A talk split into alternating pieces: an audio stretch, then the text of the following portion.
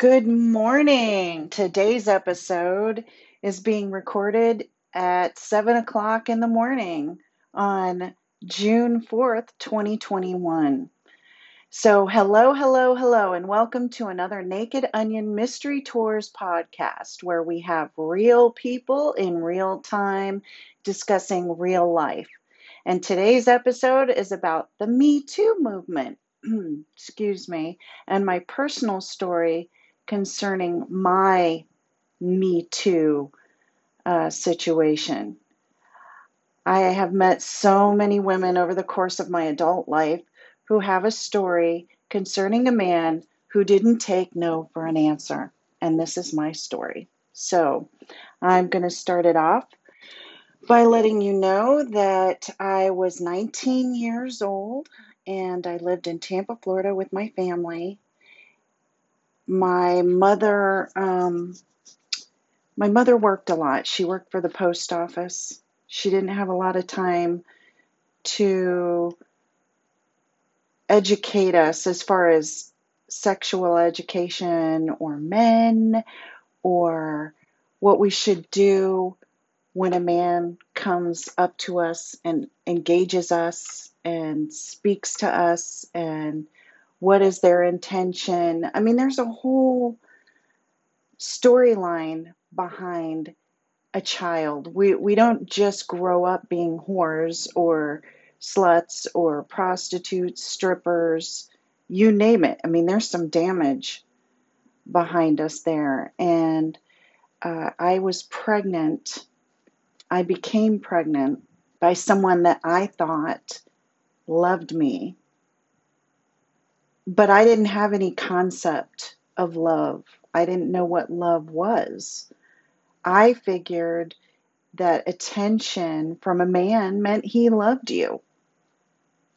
I was 19 years old and didn't have much as far as an education. I did go to, you know, I went to school, but they don't teach you that either. When I was in school, they showed you videos on hygiene, what to do before and after school, washing your hands, things like that. But there was no sex education. Even at 19, I didn't know a whole lot. So at 19 years old, I became pregnant and I called the individual to let him know hey, we're pregnant. And I was I didn't think anything of it. Hey, we're pregnant. Okay, great. I called him up and he said, Nope, not mine. This isn't my kid. So, as you can imagine, I was distraught. And my mom knew I was pregnant. And I told her what he said. And she said, Okay, next step he's nobody. Don't worry about him. We're moving forward.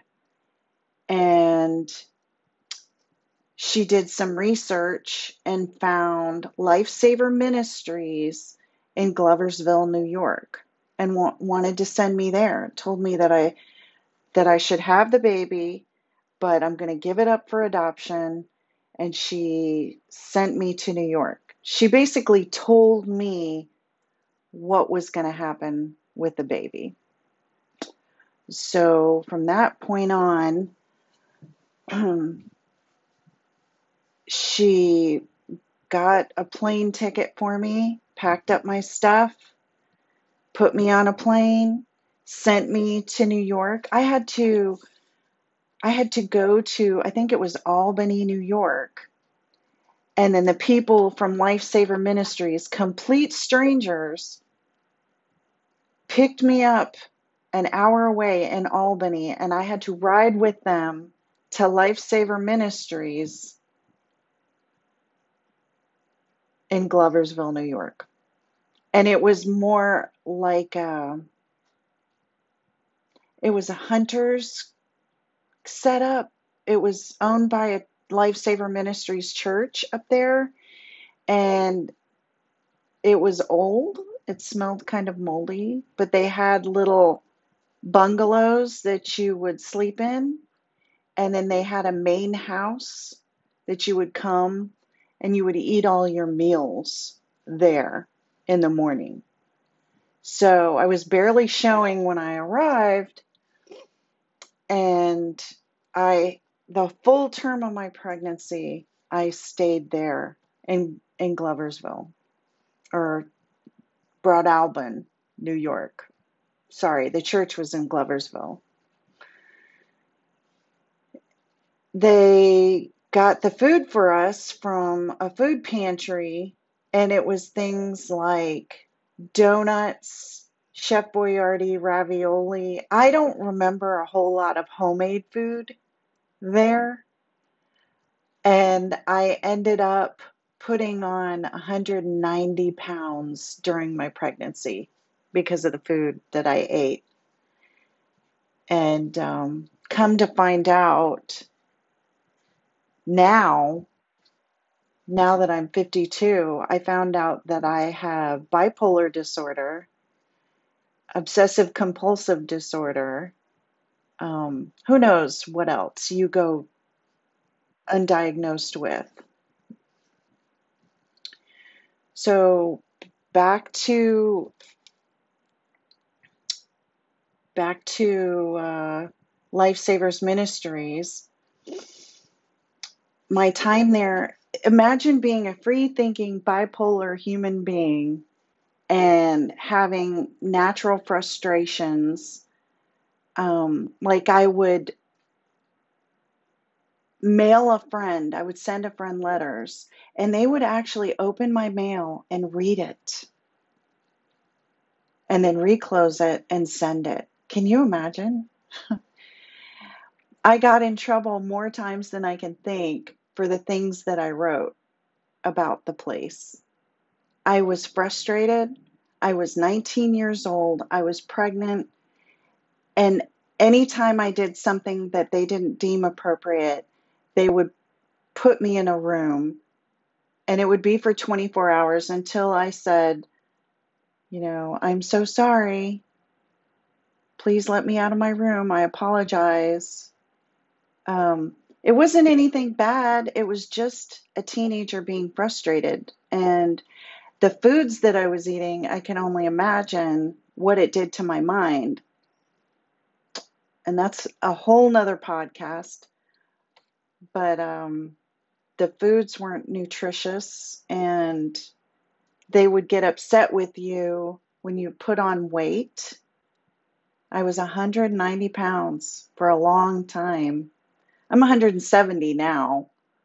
Um, but thinking about 20 pounds, for me, that's kind of natural. You have another human being in your body, and it's nothing that you should be punished over. Um, we did free work while we were there. They had um, a hunter's cabin. It was a hunter's cabin, so a lot of the a lot of the times the hunters would bring their meat into the kitchen. We would clean it, dress it, cook it, and they had a big hunters festival, but we were not allowed to go, which I can kind of see now that was probably a good idea. Um, they had chapel. We would go to chapel every day. We would go to school every day during the week, and then church on Sunday. Um, they sat us separately from all the other kids. They, you know, they would talk about our pregnancy and use us as examples and talk about how horrible our behavior was. And um, yeah, that's something that you take with you for the rest of your life. You know, as you grow up, you think you're this terrible person because you like to have sex. Um, there's really nothing wrong with it. The only thing I can say about having sex to possibly somebody younger is that protect yourself. Um, don't have a child until you're ready. And unfortunately, if you don't have any educational background, if no one gave you any sex ed- education and no one told you how to react to a man or what to prepare yourself for, situations like this happen. And I see it I see it on the daily now. Now having a child out of wedlock is the norm. So um, we had doctor's visits, and the doctor was really rough. I'm not really sure why, but I thought to myself, if this is what going to the gynecologist or the OBGYN is like, I don't, after I'm done with the pregnancy, I don't want one. I don't I don't want to be around a doctor like that. So it's kind of set the it set a baseline for what I looked at as an adult in people. She um, she was a harsh person. And my perspective was I was a child, basically. That's the mindset that I had. I was a pregnant child. Um, so there was another time where we were allowed visitation from our family, and my mom and my dad came up to visit me. And my dad was angry because I was pregnant, and he was angry because I stayed in trouble. And in his mind, it's not that hard. It wasn't that hard to be a good person and just listen to these women and do what they tell me. But what was hard for me was there was very little compassion and yeah, there was very little of that. So I supposedly I didn't behave the way they wanted me to. So while my dad was there, he gave me a talking to, and so did my mother. They were very upset with me. So my time that I spent with them wasn't quality time. And they went back home. Um, the house mother took us to all our appointments, drove us to school. Um, she she was the one that read our mail. She's the one that made our Chef Boyardee ravioli. She's the one that, that would go to the store and get us two day old donuts to snack on. She was an unusual person, unusual person, and at the end of the preg- pregnancy, I had to they gave me a big stack of papers and wanted me to look at them. And I had already picked out the mother that I wanted. It, it was actually a friend of a friend of my mom's. I thought, nope, this is what I want. This is the person that I want. And she spent a lot of time trying to get me to change my mind. She gave me stacks and stacks of papers to read. And finally, my mother had to get a lawyer because that's what I wanted for my child. I didn't want, if I'm not going to be there for her, I'm going to at least have a good person that's going to help her be a success through life. That's a whole nother episode. We'll get into that. So we finally won that. My mom paid a lot for a lawyer up there in New York. And when it came time for me, when it came time for me to have the baby, um, I was overdue. I forget how many weeks I was, but I just kept getting bigger and bigger and bigger. And it was past my due date. And they said the only way that they were going to, the only way that they were going to do, um, that I was going to have that baby was a C section. And the only way I'd have a C section is if I was going to have a seizure. I also had a diagnosis of epilepsy. So, this, when I'm under a lot of stress, when I was a child and under a lot of stress, I would have a seizure. So, um, they decide to take me to the hospital to induce me. And they're giving me, I think it's oxytocin. They give me that to stimulate the pregnancy so I would have the baby.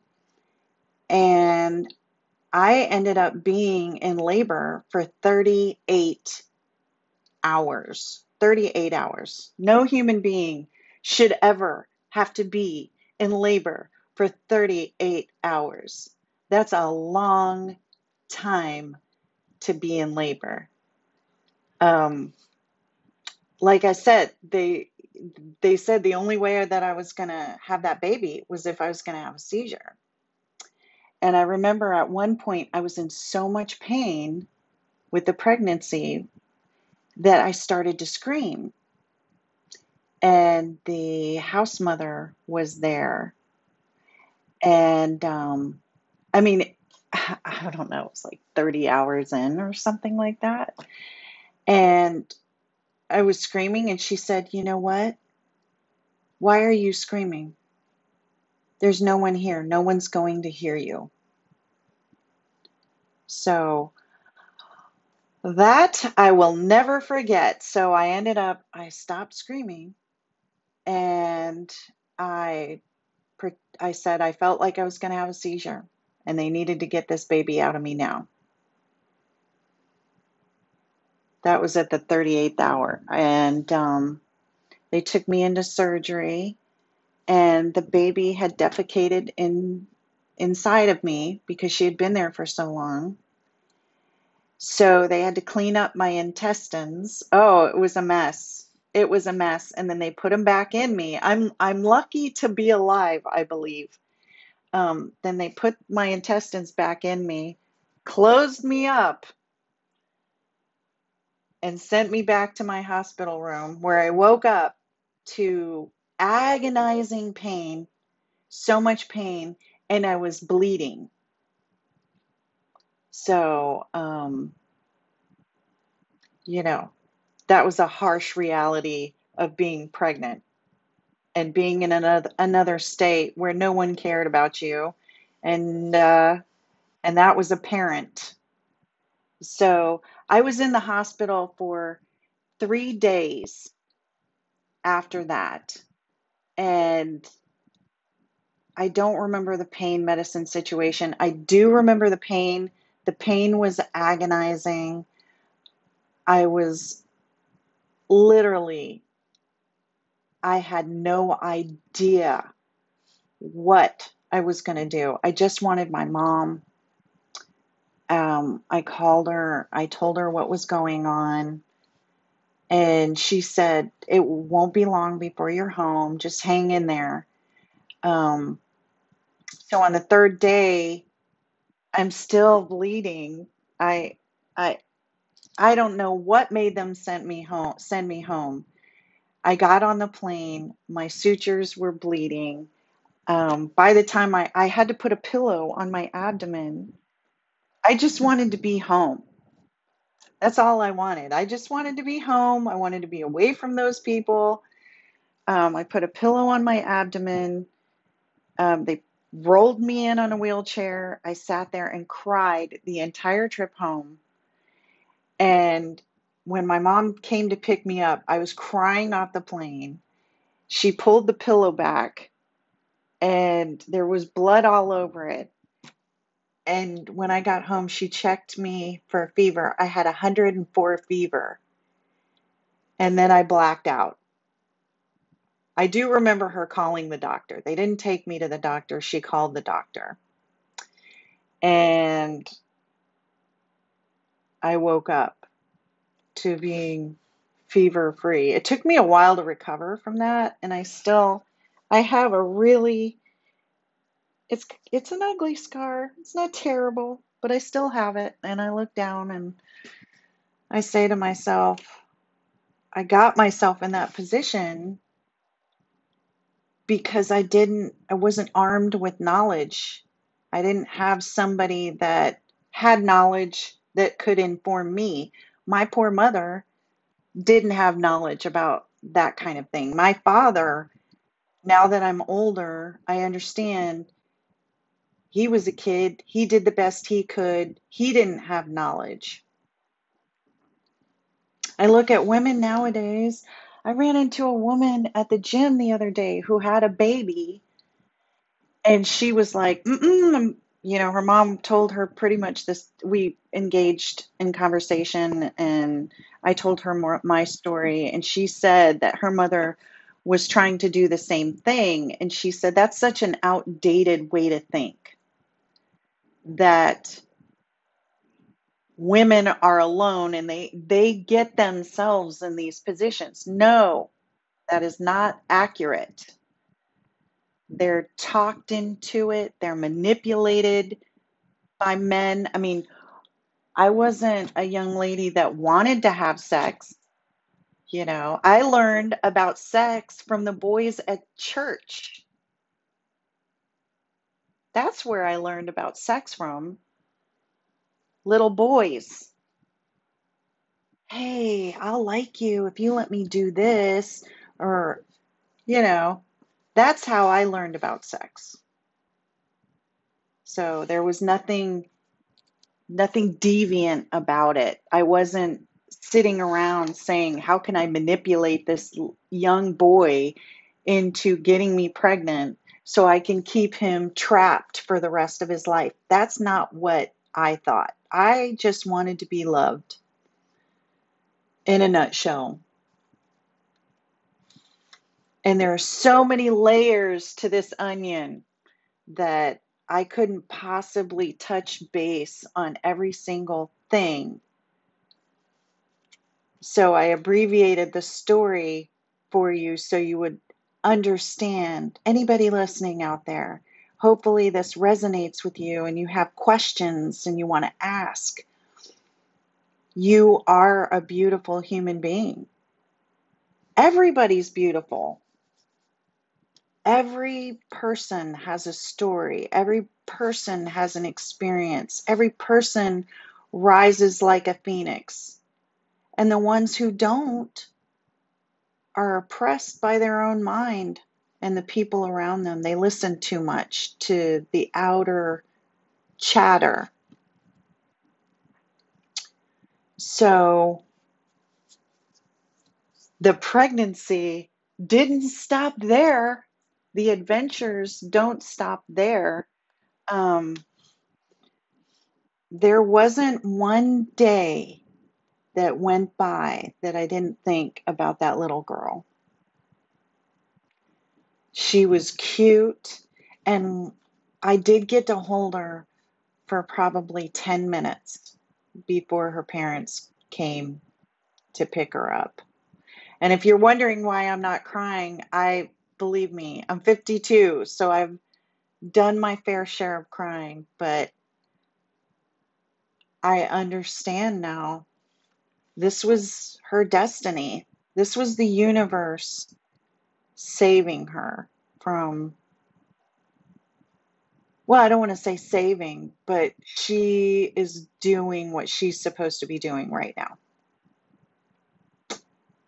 When I look down at her, and I, I was sitting in that hospital bed and I was just holding her. And let me tell you, she was nine pounds and a few ounces. She was a huge baby. She was a toddler.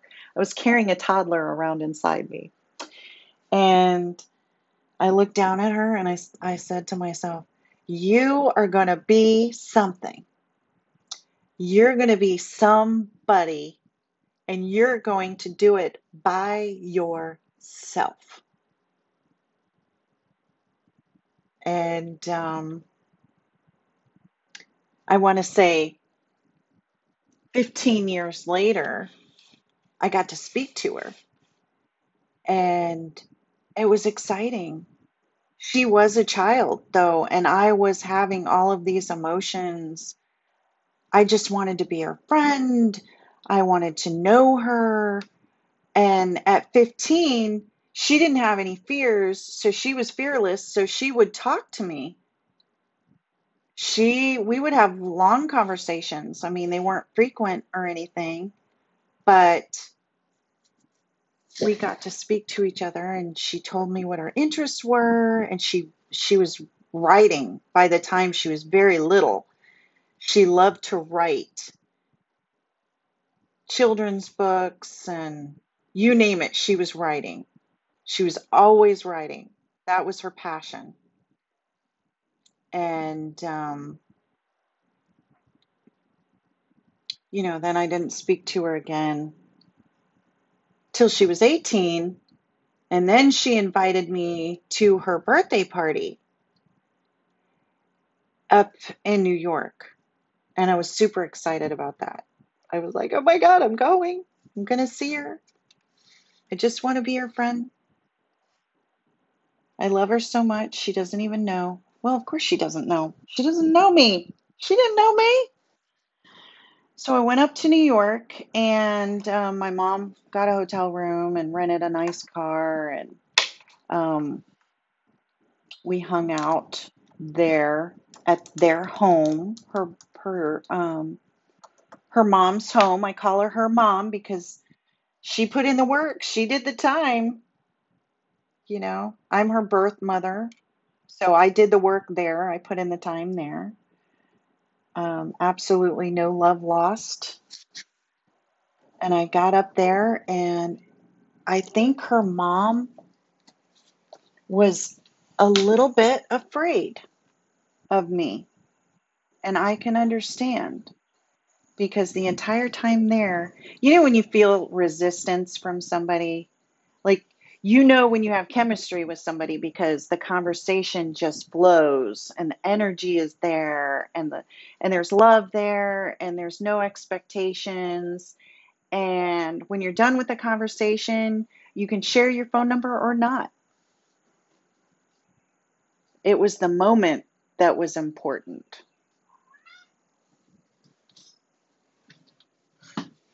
So um yeah i think i brought up a book. There was a book uh, just to give you an example. There was a book written by oprah and we were all sitting out. They lived on like a beautiful property and it was like an acre or two and we were all sitting out in the yard and i think um it was her mom her mom's friend my mom and and i'll say my daughter. And we were all sitting there and she expressed her mom expressed um that she thought what she thought about oprah which was not positive. and i can't say verbatim what she said but she said she didn't like the book. She thought it was blasphemous. So she she was giving all kinds of opinions about the book. And i said a totally benign comment like have you read the book? In, in a nice way like no poor intentions. I didn't intend it to be bad. I just wanted to know did she read it? And she she started yelling at me and she said i don't need to read it. I don't need to read that book to know what's in it. And i was like okay. That was an that was the energy for the rest of the weekend.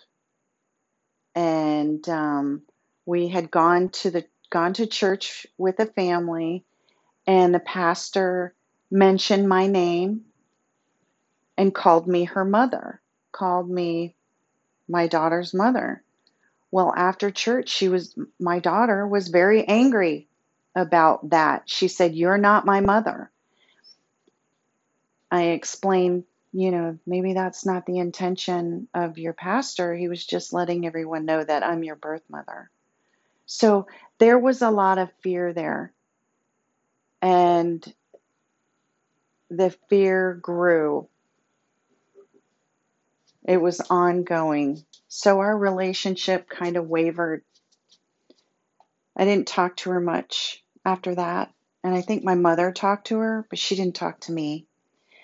So I know I'm sure there's there's some aggravation there. There's some frustration, there's some resentment over the unknown.